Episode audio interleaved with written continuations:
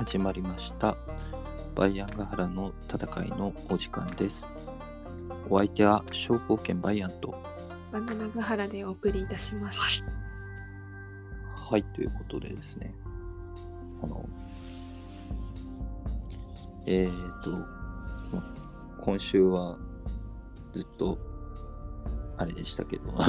普通に正月を満喫できて今年は鳥インフルとかなかったのでったですけどえっ、とえーとですね今週はテオドシウス一世っていう人の話をしようと思ってたんですけど、えっ、と、テオドシウス一世の話をする前に、テオドシウスが大帝って呼ばれてるのは知ってたんですけど、テオドシウス一世の前におった、えっ、と、ワレン、ワレンティニアヌス一世っていう、言いづら、ワレンティアヌスだと思ってたワレンティニアヌスなんだ。バレンティニアヌス一世っていう人も大帝って呼ばれることがあるらしいということで、その人の話もちょこっとしてから、えっと、テオドシウス一世の話をしていこうかなと思っております。で、ワレンティニアヌス一世は、えっと、ずっと戦ってた人ですね。こう、こう先代の皇帝が、あの、自己死しちゃって、なんかガス、そう、ガス中毒かなんかで自己死しちゃって、どどういう状況と思うんですけど、書いてあるんですか、そのように。ユイ・アヌス。っていう先代の皇帝がコンスタンティノープルに向かう途中に、あの、一酸化炭素中毒なんじゃないかなと思うんですけど、火鉢によるガス中毒で死んだっていう。あ天幕の中で火鉢焚いてて、それで、あ、それですね。多分。よくあるやつですけど、密室で七輪炊くなっていうやつですよね。そうーん。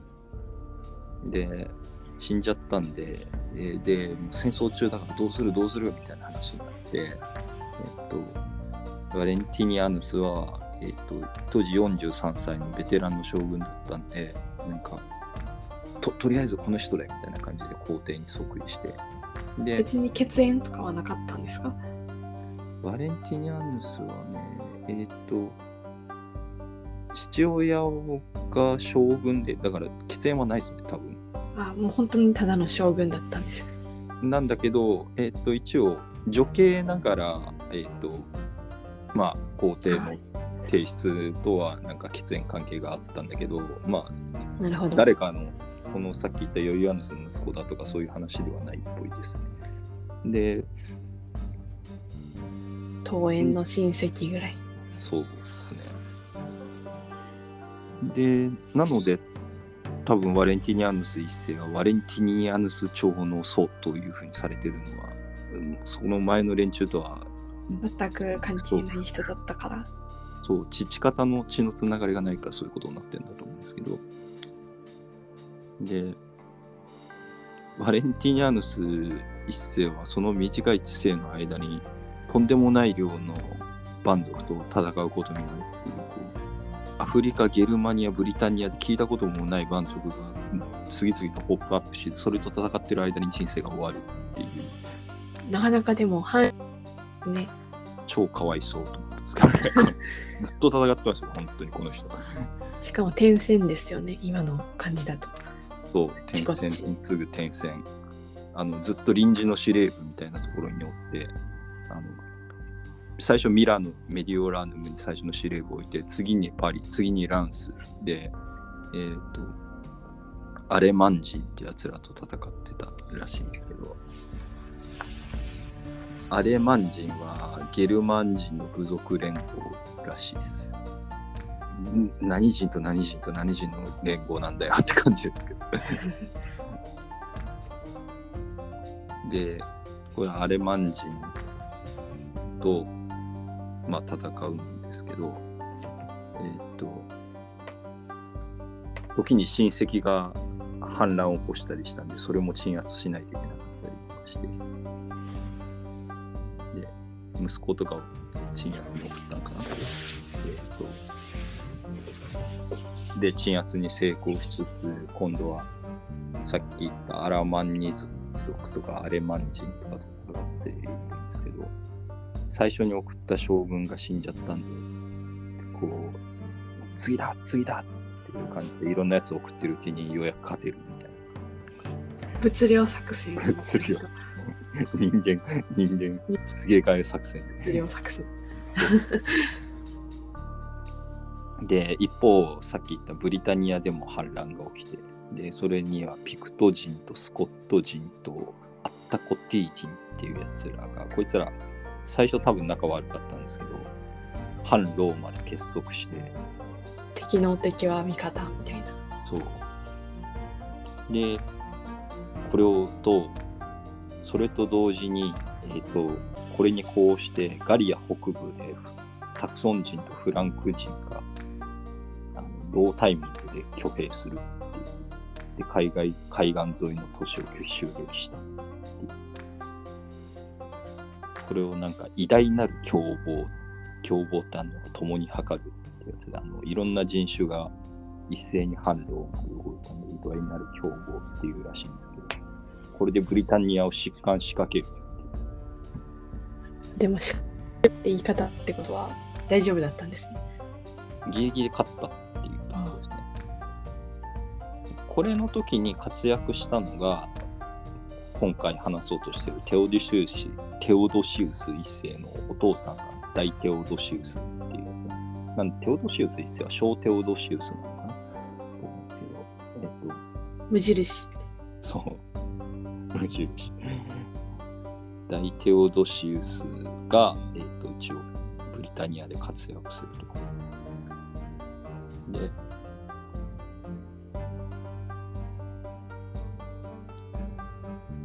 で、えっ、と、一応やっつけると。で、サクソン人とかがガリア北部でバリバリ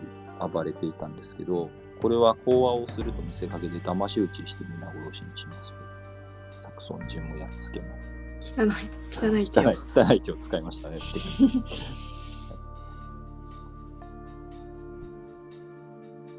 で、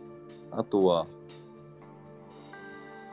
さっき言ったデオ大テオドシウスがブリタニアをやっつけたんで、えっ、と、ワレンティアっていう、なんかあんま聞いたことない属州ですけど、ワレンティアっていう属州をブリタニアの北の方に新たに設けて、で、なんか、その後もブルグント族とかガンガン攻めてくるっていう。ブルグント族はですね、あれですね、ブルゴーニュの語源ですね。フランスのブルゴーニュ地方のブルゴーニュ。そうなんですね。そう。で、ブルグント人になるやつらとかも攻めてきたりするんですけど、ここいつらの、まあ、一個一個調べると興味深い。さっきのピクト人とかも結構興味深いですけど、ピクト人の謎の模様とかも、へえ。なんか面白いですよっていうところとか、あと、この辺は午後16国時代のなんかよくわかんない宝末部族とかと一緒で、ね、どういうやつらだったか分かってない部族とかもいっぱいいるんで、それが何なのかっていうと、文字がなかったりするやつらもいるんですよね、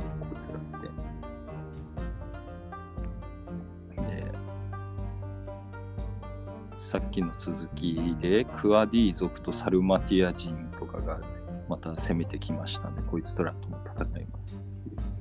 知らない部族ですね。知らない部族ね。こここはもうバラねバルカン半島ですからね、この戦い今度は。そうなんですね全然違うところに来てる。さっきブリタニアやっつけたと思ったら、今度はバルカン半島に侵入してくる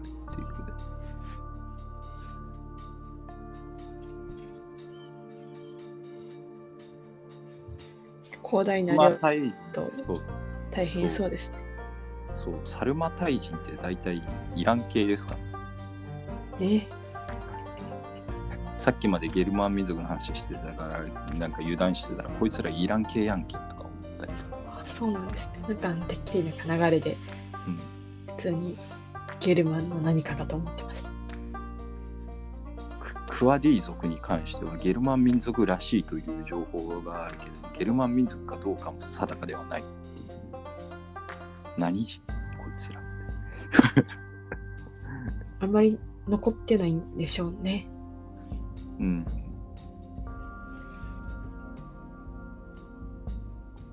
まあこの辺の人たちあれなんかな。人種よりもライフスタイルの方でつながって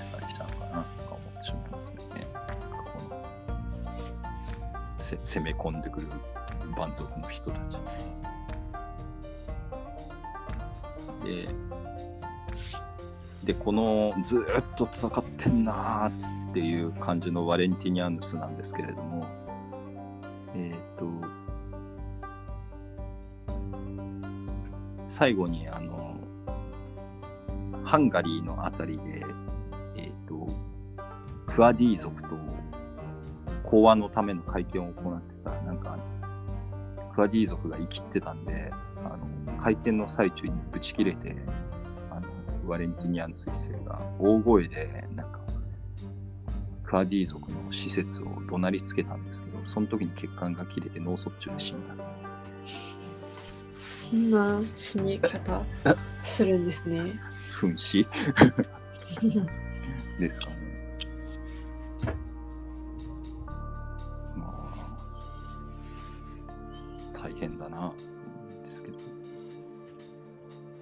普通に過労かもしれない。ね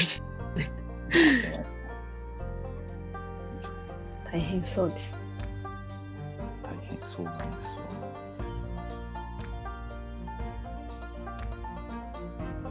ユイ・アヌスが死んだのがずっと結構短い知恵といい戦期間なのかな在位が書いてあるか在位があでもそん短いっつっても10年か10年ぐらい即位してたみたいですね。ワレンティニアンスイス。やっぱりあのちゃんと勝ちを収めた感じだから大抵なんですかね。多分そうですね。他の実績ないんじゃないっていう。東本清掃して戦い続けたので、文字通り東本清掃って感じですね。そうかわいそう。東は、ね、バルカン半島から、西はブリタニアの果てまで行って、ブリタニアの果てなんかむしろ北っぽいですけど、ね、そうか。北か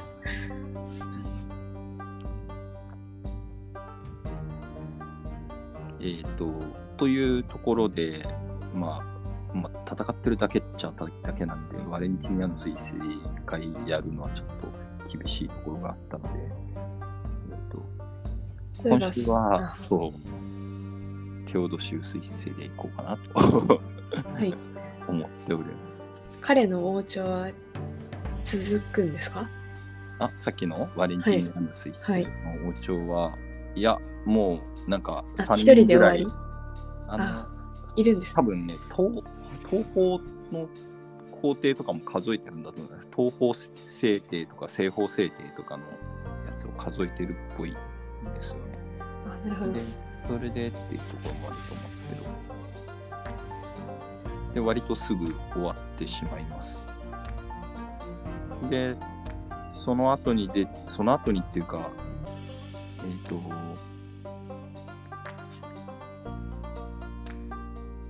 息子たちのワレンティニアヌス1世の息子たち、ワレンティニアヌス2世とグラティアヌスが西方統治者として、えっ、と、後を継いだ頃に、さっき言った大テオドシウスからの絡みで、えっ、と、軍司令官になってたテオドシウスが、えっ、と、まあ、皇帝になっていくみたいなさっき言ったグラティアヌスっていうワレンティニアヌスの、えっ、と、息子の一人がですね、えっ、と、テオドシウスをテオドシウス一世を、えー、と東方の共同皇帝に任命したために、えー、と皇帝になっていくというところなんですけど、えー、とテオドシウス一世はあれですわ。一瞬一人支配を復活させたっていうか東西あそうなんですね。東西一瞬一人で治めてた時期があるんで、えっ、と、それもあるのと、あとはキリスト教ローマ帝国の国境に正式に定めているっていうのがある。あと、三位一体を一応正当競技にしたみたいな。あうんちゃ教らら会議。そう 教会の絡みがあるので多分大抵って言われてるんじゃねえのっていう気がする。でも東西支配してたのわずか4ヶ月ですけどねっていう逆にどうしてって感じですけど。いなくなっちゃったんですか？死んじゃ死んじゃったんですけどすぐえっと大テオドシウスさっき言った大テオドシウスの子として、えっとスペインあたりで生まれたんですけどお父さんにくっついてずっと軍人をやってました。お父さんはしかしながら反乱の疑いをかけられて処刑されちゃったりしてるんですけどいつの間にか。まあ活躍しすぎてうざくなったのかもしれない。いつの間に殺されてたのこいつって感じでした。け どえっと大テオドシウスは殺されてしまいます。とででテオドシウスは怒って軍を退役して、えっと、故郷に帰ってなんかぶつくさしてたんですけどえっ、とさっき言った息子の代になるとあの大テオドシウスの息子だということでお呼びがかかって、えっと共同皇帝にいきなり任命されるすごい早いですね。うん。めっちゃ早いです。まあ、非常時だったんでしょう。ずっとまた攻め込んどる。いろんな蛮族が。あんまりその辺でごたついてる余裕がない。まあ、余裕がないっていう、こう、裏切るとしても、いる方がマシみたいなことなんだろうな。ハドリアノポリスの戦いとか、ハドリアドリアノープルの戦いっていうやつで、えっ、と、ゴート族が攻め込んできて、ローマ皇帝ワレンス、あのさっき言った共同皇帝の一人が死ぬ。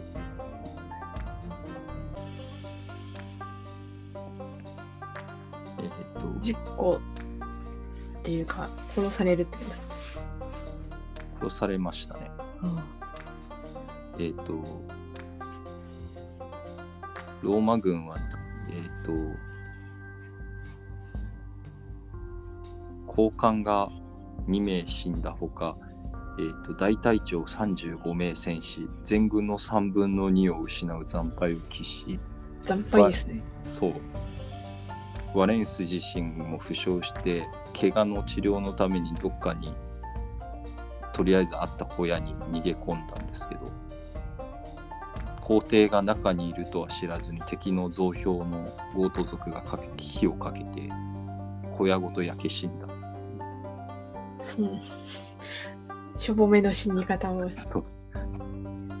仮にも共同皇帝とはいえ皇帝と名の付くやつがこんな死に方するんかとつらっていう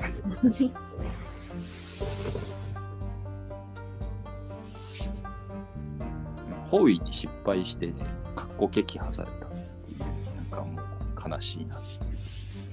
失敗しちゃったんです。包囲に失敗したためにバラバラでぶつかるような形になって、えっと、格好撃破されてしまう。で、そういう大敗戦があった後に慌てて呼び戻されて、えーと、皇帝の一人になったテオドシウスは、えーと、結構活躍する。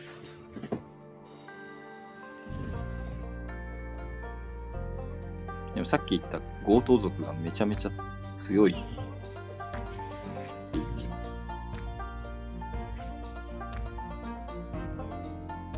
えっ、ー、とローマ軍はこの頃弱りきっておりまして、えっと、大体蛮族と戦っているのに、その蛮族と戦うために、あの兵隊が足りなくて傭兵を雇っているんですけど、そいつらが蛮族っていう。っていうことで、これがあかんのやないっていうことで、テオドシウス一世が、こう、それをやめようみたいなことで、えーと、退役兵とかをかき集めて、えーと、目覚ましい戦果を上げていったというふうに言われております。まあ、ローマ人なんだからローマ人で戦おうぜわからんではない。うん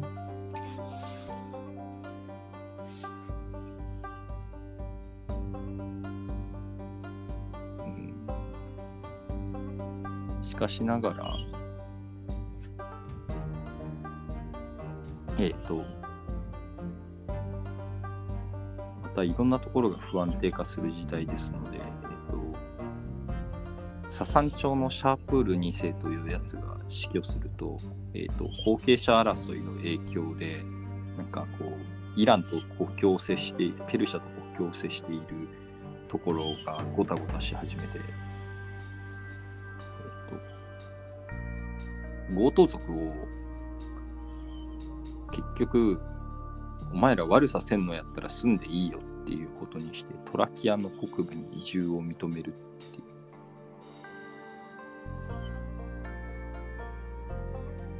なんですけど、はい、定住してしまうとなるとまあ実質取られたも一緒っていう感じはあるよ。ああ 活動したのと一緒になっちゃう。活動したのと一緒っすわ。で、結局こいつらあんま言うこと聞かんのさ。えっ、と、強盗族。またしょっちゅう反乱を起こすの。アラリック一世とか、こいつ聞いたことあんなってたんですが、えっ、と、後にローマ略奪をするアラリック一世という西郷とアテネとかも占領したりします、ね。随分来ますね。そうこういうやつらが次々とポップアップしていくので、はい。まあでも、アラリックイさん、だいぶ後か。えっと、まだ20年公式ぐらいですけど、えっと、なんで、結局、済ませたのは失敗だったかもねっていう話ですね。あのえっと、この、テオドシウス一世の施策で、えっと、強盗族済ませるっていうのはちょっと長期的に見ると失敗だったんやないん感じがします。で、テオドシウス一世なんですけど、えっと、まあさっき言った強盗族と同盟を締結して和解に持ち込むっていうようなことの外交で成功を収めたと、本当ほんまか えっと、収め結局、結局、ダメそうですけど。そう。まあでも、そう。この時は良かった良かったみたいな感じになったっていうことなんですよね。で、これによってあの共同皇帝たちの中で主導権を握って、えーと、自分を指名してくれたグラティアヌスを383年になると暗殺します。で、マクシムスっていうもう一人西の方にいた皇帝が、えっ、と、制定を称したのに対して、えっ、と、テオドシウスはコンスタンティノープルを拠点として、えー、マクシムスと激突で、で、マクシムスの軍を破って、えー、統一支配を成し遂げた。というふうにされとるんですがなっていう。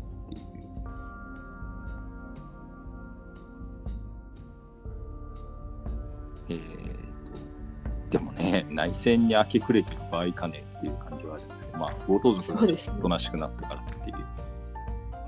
話なんですけどね。完全勝利って感じでもないですしね、ゴッド族には。勝った、勝った、完全勝利したわけじゃないもんまあ、この人の有名な話は、まあ、他にもいくつかあって、えっと、キリスト教の国教化というのが一応、まあ、この前は公認だったから、えっと、コンスタンティヌス大帝が、えっと、ミラノ直寧でキリスト教を公認しましたっていうのがあったというのを思い出していただいてででその後ニケア公会議で、えー、と三位一体が一応正当の教義とされましたと。言うんですけどその後、えー、とさっき言ったコンスタンティヌス大帝自身がやっぱアリウス派もいいこと言ってんなみたいなわけわからんこと言い始めたのであ、なんか回収してました、そう。アタナシウスが追放されるとかいうお前正当って言ったやんけ？みたいなこう嘆きが聞こえる気がしますけど。でちょっと混乱してたなっていうところがあったのでテオドシウス一世は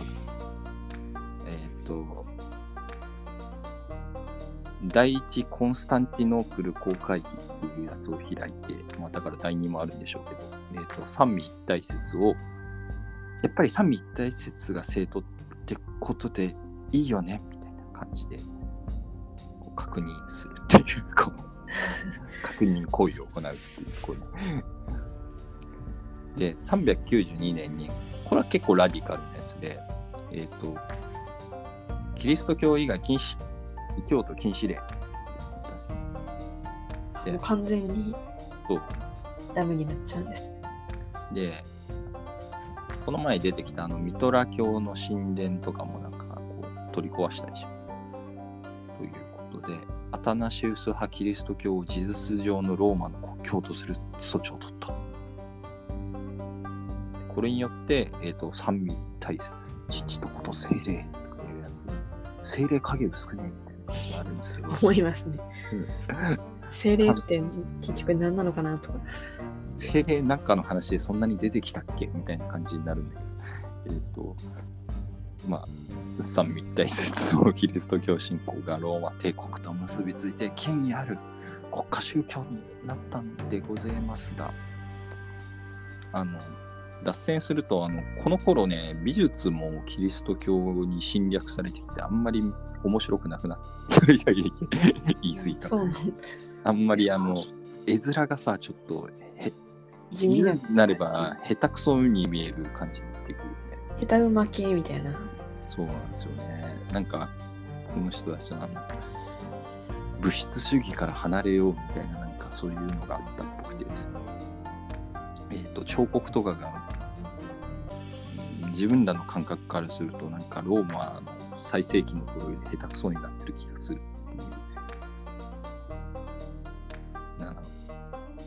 ローマギリシャ的自然主義美術からキリスト教的抽象的美術に移り変わる時代っていうこう気を使った表現だなと思うんですけどまあただちゃんと見ないで、見ないで書いてるあいつみたいな。そうなんかね並びとかもあのよく成人の絵とかにある聖なる人とかいて成人の絵にあるなんかこう真ん中にイエス様がいて周りに人がなんかちょっと頭身おかしい感じの人が置いてあるんだけどこれは序列がほら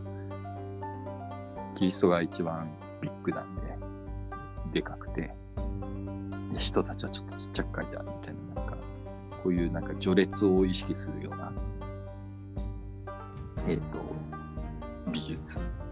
秩序とか順序とか。あ、なんかあの、モチーフが込めてあるんだな、みたいな。と意味があるんだな、みたいなやつ。よくあるあの真ん中にキリストがいて後ろにいっぱいおっさんの顔があるみたいななんかこう心霊写真だみたいな感じの ああいうのがこうあれっぽい感じに皇帝を描くみたいな皇帝と大臣たちを描くみたいなそういう、おえー、と彫刻がコンスタンティノールノープルのあの大競馬場、大戦車場に、えーと、そういうのが、この時代のやつが残ってます。今のイスタンブールにまだ残ってますよ。という芸術の分野でもキリスト教的世界観がにじみ出しちゃった。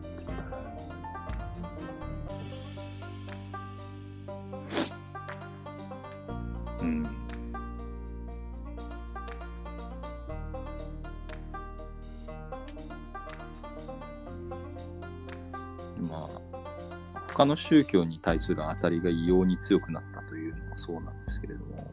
えっ、と、キリスト教内部のこの異端、異端バッシングみたいなの、なんか内輪もめみたいなのすごい多くなっていきますけどねっていう。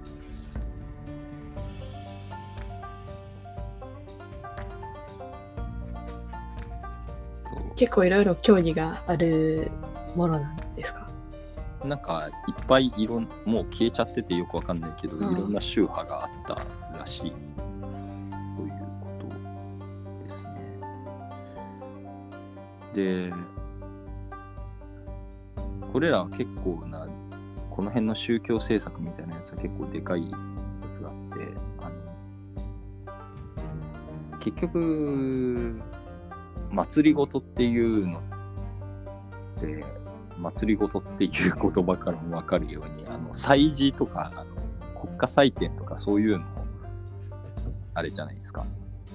えっ、と、祭りごとの一環じゃないですか。政治の。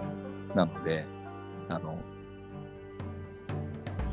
いろんな祭典に対する、キリスト教以外の祭典に対するあの公金の支出がなくなっていくんですよね。だから打ち切られるってことですよね。公金を購入することが。この時代に打ち切られたものの中にオリンピックがあります。ああ、この辺でなくなるんですね。はい。古代オリンピックが正式に廃止されたのはこの時代。あとは、まあ、ホロロマーノにローマ建国以来にあの聖聖なる日になるものがあったらしいんですけど、それもとその費用を賄わないことにしたので消えちゃいます。なんかどんどんローマじゃなくなっていく感あるっていう。オリンピックもないのかって感じです。そう。まあね、オリンピックはね、ギリシャ由来とはいえ。まあ確かにそうですけど、なんかぽくないですか？ちょっとローマっぽいな。ローマっぽいんですけどね。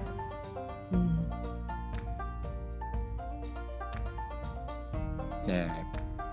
この辺のなんかやたらラディカルな宗教政策は、えっと、彼が病気の時になんかこう、キリスト教への洗礼を施したアンブロジウスっていう偉い坊さん、メディオランヌム総主教、ミラノ総主教かなんかの人なんですけど、この人がこう割と洗脳チックなことをしてやらしていたという。厳しいことを言ってたんですね。大病を患ったために気弱になっていた皇帝につけ込んで洗脳したんじゃないかなっていう批判的な見方をする人もいるっていう。で、で、そういう国境としたりしましたよっていうところがあったんですが、さっき言ったそのアンブロジウスっていう、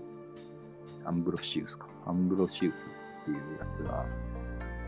ずっと皇帝と仲良しだったかというと、そういうわけでもなくて、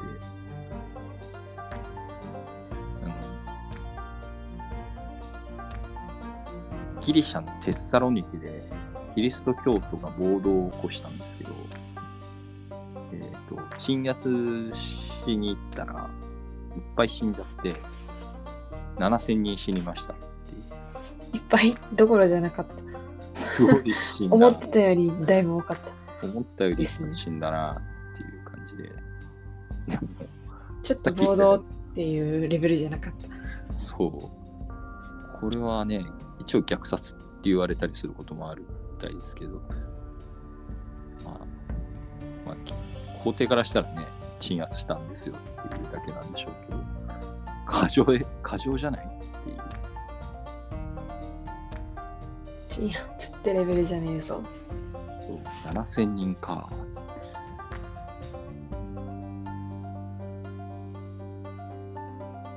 うーんとね、なんかよくわかんない始まりなんですけど、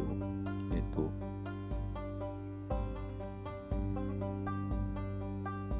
えっ、とですね、まあ、戦車競技の魚者が逮捕されたんですよ。だから、戦車競技のプレイヤーが逮捕されたわけですよ。で、これが、理由が、なんか、えっ、と、同性愛が禁止されてたんですよ、そう、当時すでに。性犯罪扱いだったんですよ、同性愛が。で、そうなんです。ねで、同性愛の業者が逮捕されたんですけど、でこの業者が、えっ、と、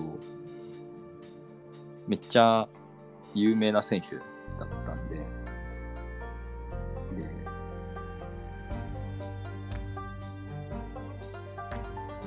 その市民たち、まあ、フーリガンみたいな人たちですよね。で、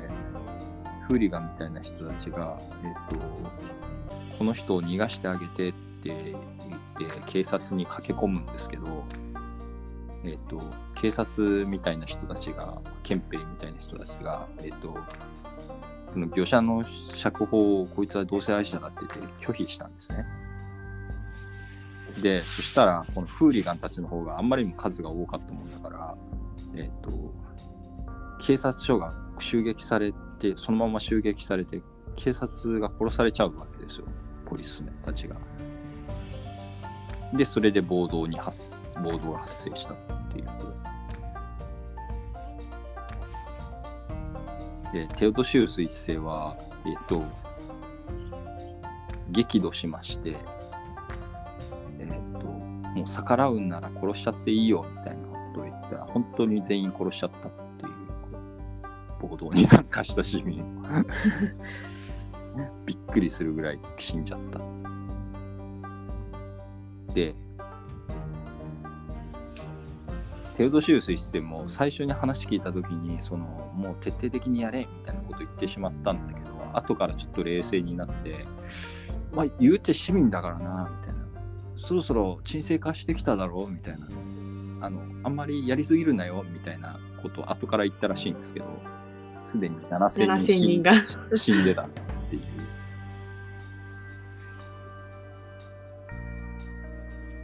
で、これ、あの、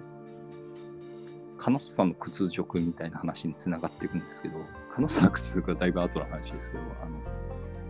えーっと、アンブロシウスは、やりすぎやって言って皇帝のことを非難するわけですよ。キリスト教徒としておかしいと。で、あの、これやりすぎましたってお前言わなんだら俺破門すっぞみたいなこと言うわけですよ。こう、テオドシウス一世。あんたを破門するぞと。殺しちゃってごめんなさいって言わなかったら。殺しちゃってごめんなさい。で、はあってなるわけですよ、テオドシウス一世。わし皇帝やぞということで、最初拒否するんですけど、言うて、俺もキリスト教徒だし、あの、ローマ帝国の臣民たちも全員ほぼキリスト教徒になったわけだしっていうことでだんだん不安になってきたテオドシウス一世は、えっと最初動じなかった感じだったんですけど、えっとしばらくしてからいやーちょっとやりすぎたわってこう教会で懺悔を行ってで波紋を解いてもらったっていうことがあった。というわけでなんかちょっとちょっと屈辱的な感じあるよねっていう。上逆関係がそうね。逆転というか、そう、キリスト教がかなり強いところに来たなっていう。皇帝が謝っちゃうぐらいの経緯になってたのかっていう。この手のね、教皇に皇帝が謝りましたとか、その辺の話ってなんか、カノッサの屈辱とか、あの辺の話っぽいなっていう気はしますけど。まあ東ローマ帝国の方が先にキリスト教化したんで、まあこういう話も先に出てくるんだね。この階層アンブロシウスですけど、この人があれです。アウグスティヌスの師匠神の国の。と神の国とかのアウグスティヌス。いろいろ書いてるんですかあんまりですけど。えーっとね、懺悔録とか告白って言われるやつですね。告白と神の国がアウグスティヌスの二大著書。えーっと、世界史選択でない人だと聞いたこともないと思うんで、あれなんですけど、山川の世界史の教科書とかだと、割とちゃんと載ってるのが、この時代にあのキリスト教の教義が確立される上で非常に活躍した人っていうのがいて、それが、えっ、と、恐怖アウグスティヌス、あ教える父って書いてあって、アウグスティヌスさんなんですけど、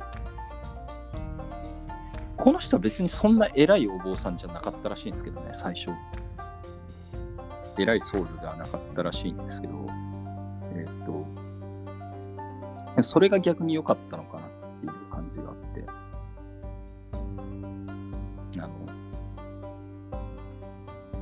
えっ、と、アウグスティヌスさんは、えっ、と、概略を言うと、えーさっき言った告白録とか告白とか言われるやつと、告白録、神の国などを表して、ローマカソリック教会の理念を確立させたと言われる人、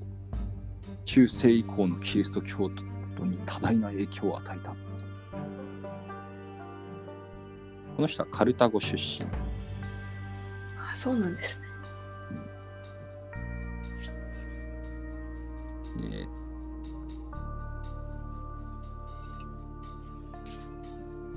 えーと北アフリカで生まれカルタガヌミディア出身でカルタゴに学んだ。で北アフリカ出身は一出身なんですけど、えー、と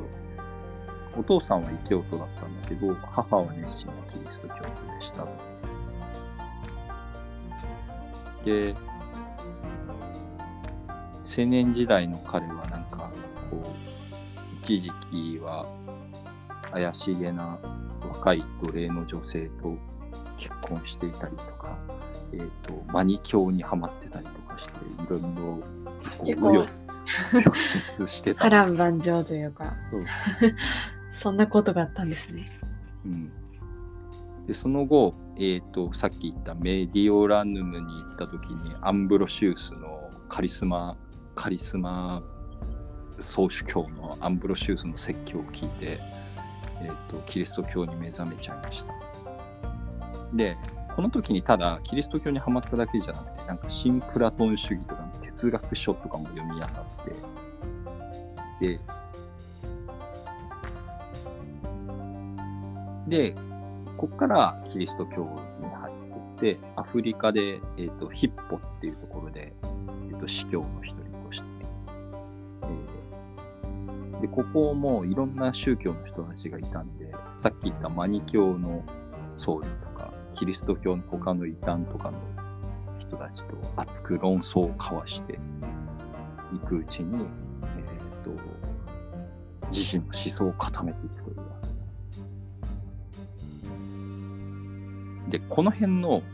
今までの人生を書いたのが告白なんです。若い頃はやんちゃしてたと書いてる。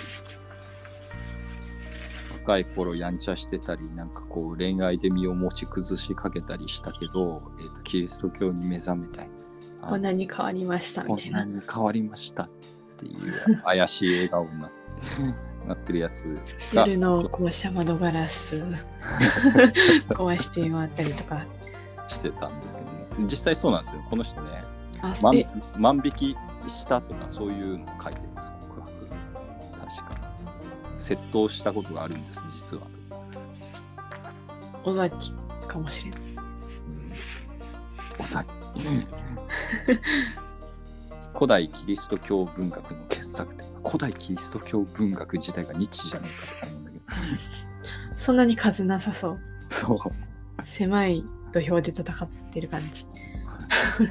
私、告白と神の国しか聞いたことないぞ、古代キリスト教文学と。古代なんですね。一応古代なのか、まあ、ローマまでが古代なんですかねあ、。そうか。そうなんです。なんか、うーん、ちょっと中世っぽい気がしてましたけど、ねまだそこは古代なんですね。で、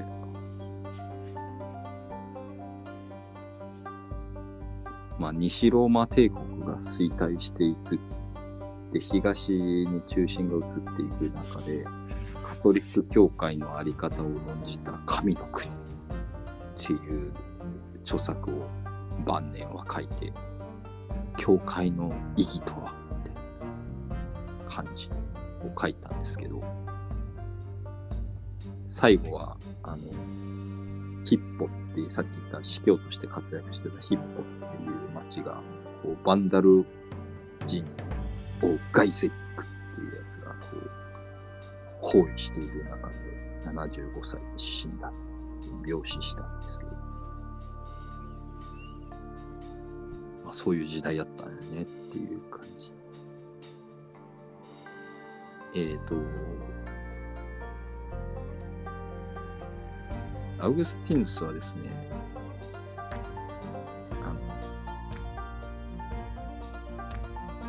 こうやってこう、なんていうんですかね、現実世界が崩壊していくわけじゃないですか、こう。さっき言ったように、あの西ローマ帝国がだんだん崩壊していって、みんなが自信を失っていく中で、えっ、と、キリスト教の教えを確立してたということで、あの告白っていう本なんか彼のこう赤裸々な前半生が語 語られてますけどあの彼の存命中からかなりベストセラーだったらしい、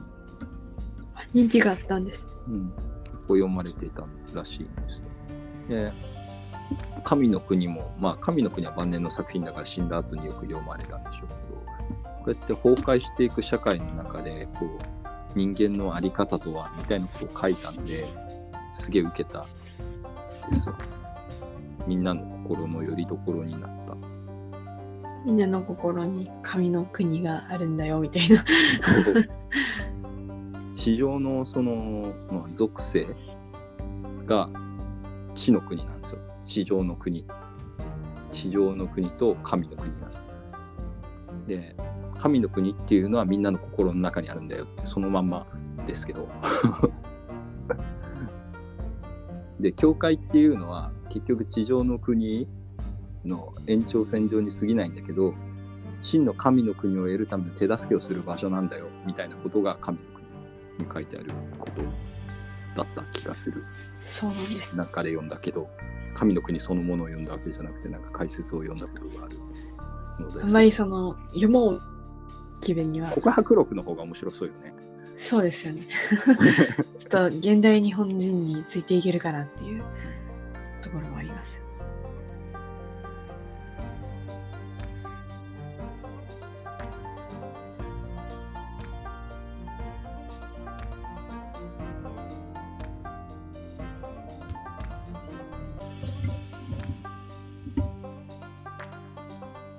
アウグスティヌスさん、さっきの告白に描かれた生活？あの、身分の癒しいかがわしい女性と結婚していましたとか、そういう話とか、盗みをしましたとか、そういう話とか描かれるんですけど、この、若い頃一時期結婚していたこの謎の女性がどういう女性だったのかっていうのは皆さんなんかこうキリスト教関係の人たちもすごいすごい熱心に調べてるんだよあそんですね。そんなに熱心に調べることなのって思うんだけど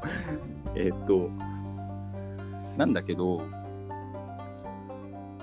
結局なんか俺やっぱキリスト教に目覚めたからみたいなこと言って離婚するんですけどえーっとなんか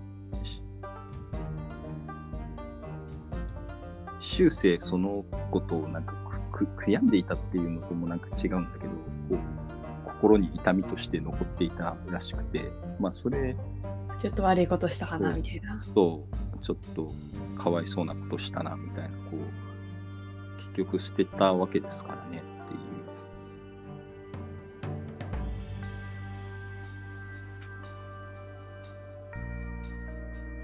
こうこういったこともあってこうなんていうんですかねこうし思想の世界でのめり込むっていうとやばい人みたいだけど えっとまあそういう文章とか綴るようになった。そうそういうのですね悩みがあってこその、えー、と施策を深めていったっていう面もあるんでしょうねっていう。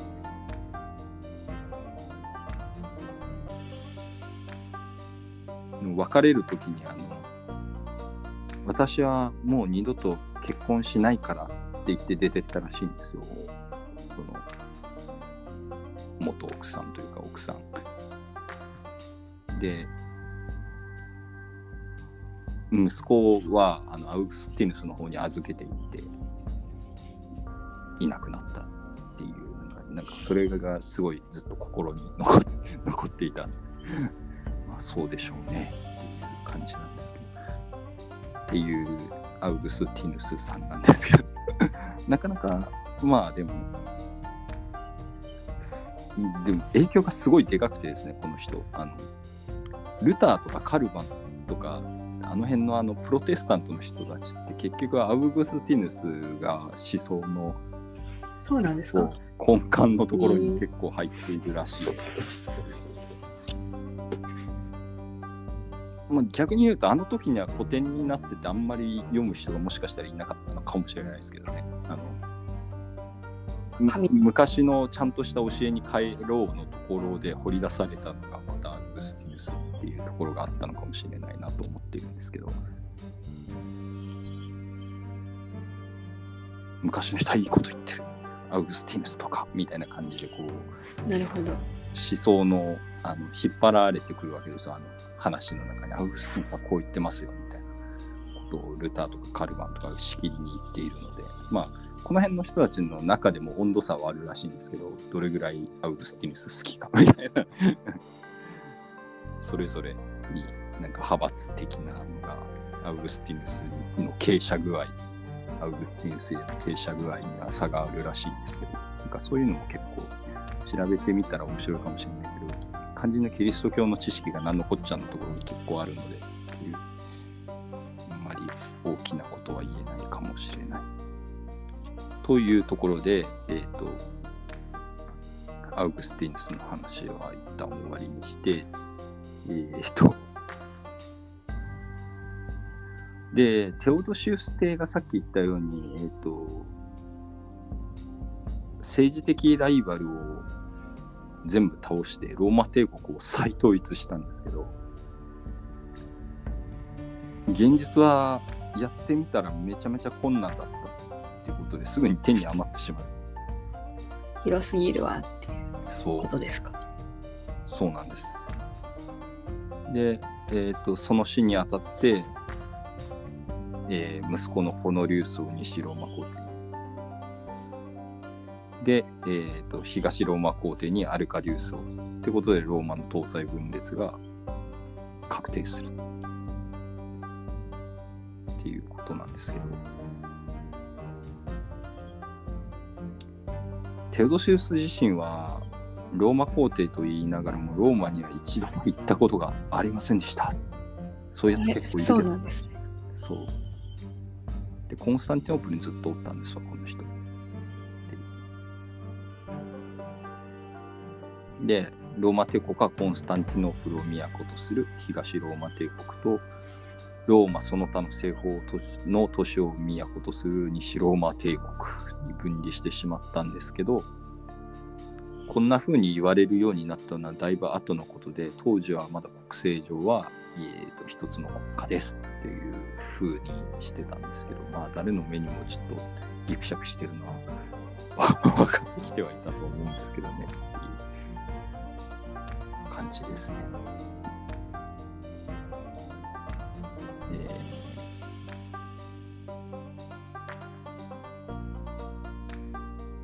すでにもう西と東であの雰囲気が違ってきてるんで、西のローマ人たちはなんか、東のローマ人がもうすでになんかオリエントの人みたいな感じで、なんかちょっと嫌っていたらしい。仲悪かったっていう。そうなんですね。これもなかなか難しいよなっていう。あ、で、ホノリウスがあれですわ。あの、回がかなり前後しましたけど、あの、あれ、ホノリウスの話って知りましたよね、確かね。えっと、あの、なんかちょっとだけしたよな。そう、鶏の、ああ、しま鶏抱えて、あの、ローマはここにおるじゃないか、みたいなことで、ローマっていう。ローマっていう名前の鶏。そうそう。ななんか随分な人、ホノリウスでしたけどあれです。アン君です。一人しかいないんですね、ホノリウスは。そう。ホノリウス戦、ホノリウスって言われた頭に浮かぶのはあいつだけっていう感じはある。で、なんかよく同じような名前の人うん、いたりするの、あみたいな、ありますね。ホノリウスといえばあいつ。基本的には。え、ホノリウスとかちょっと思いましたその他。のホノリウスいるかな？その他のホノリウスもいるんだろうな。あ、ローマ皇帝にはいないけど、あれだ。あローマ教皇にいますわ、いっぱい。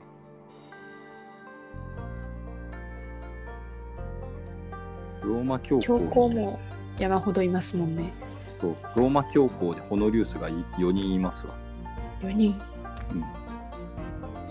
識別が難しそうですね。4人おって、えーっと、ローマ教皇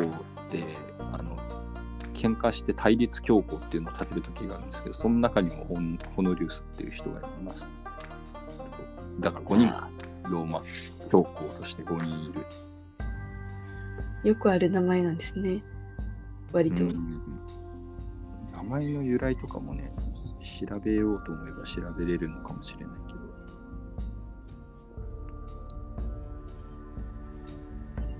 まあ、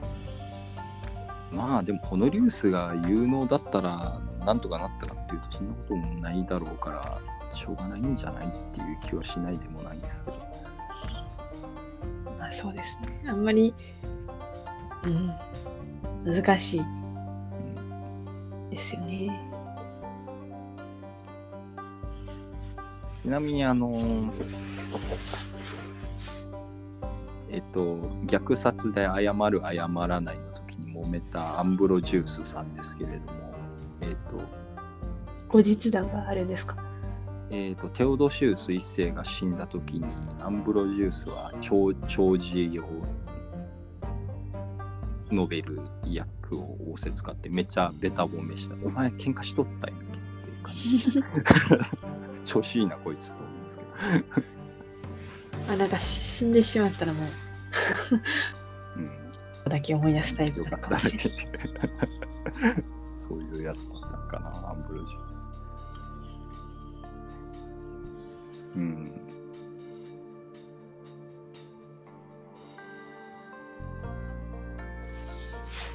テオドシウス一世が、あの、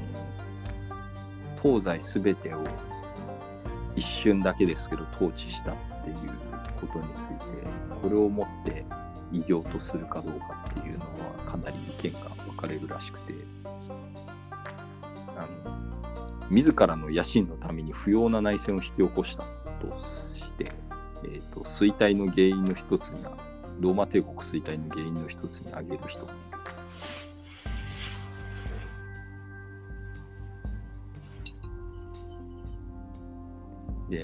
西方聖帝を倒したために、えー、と言うなれば西方のローマ軍団を壊滅させたわけなので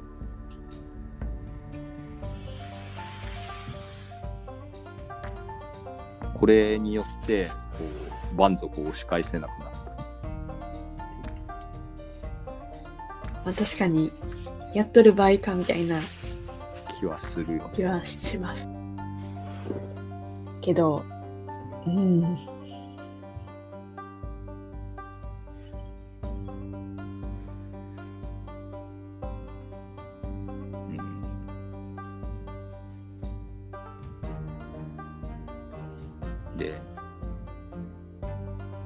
すでにローマは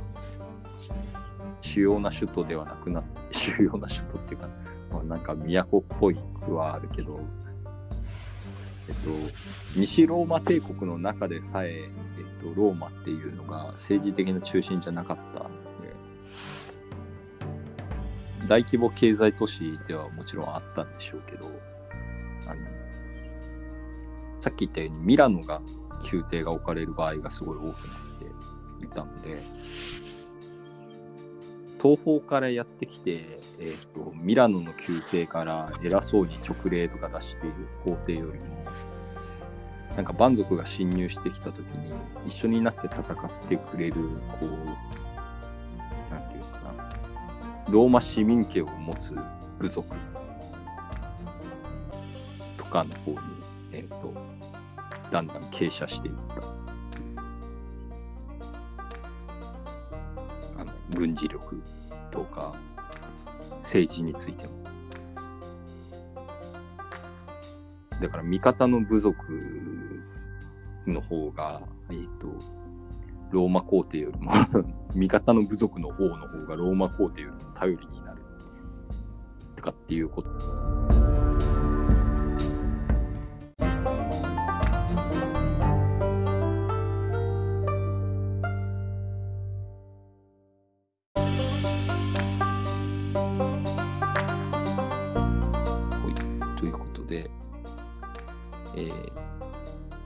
郷土シウス一世の、あの、まあ、知性の最後の方には、もう西ローマ帝国の方では、もう皇帝は不要の存在になっとって、なんか傭兵隊長をドアキルとか、なんかそういうやつらの方がこう、パワーを持つようになってってたんですよねっていうところでテオドシウス一世の一瞬東西統一したけどそれって意味あったんか我っていうところは結構歴史家の皆さんは言ってるらしいですよっていうことで。えっ、ー、とというわけでですね。と大体テオドシウスの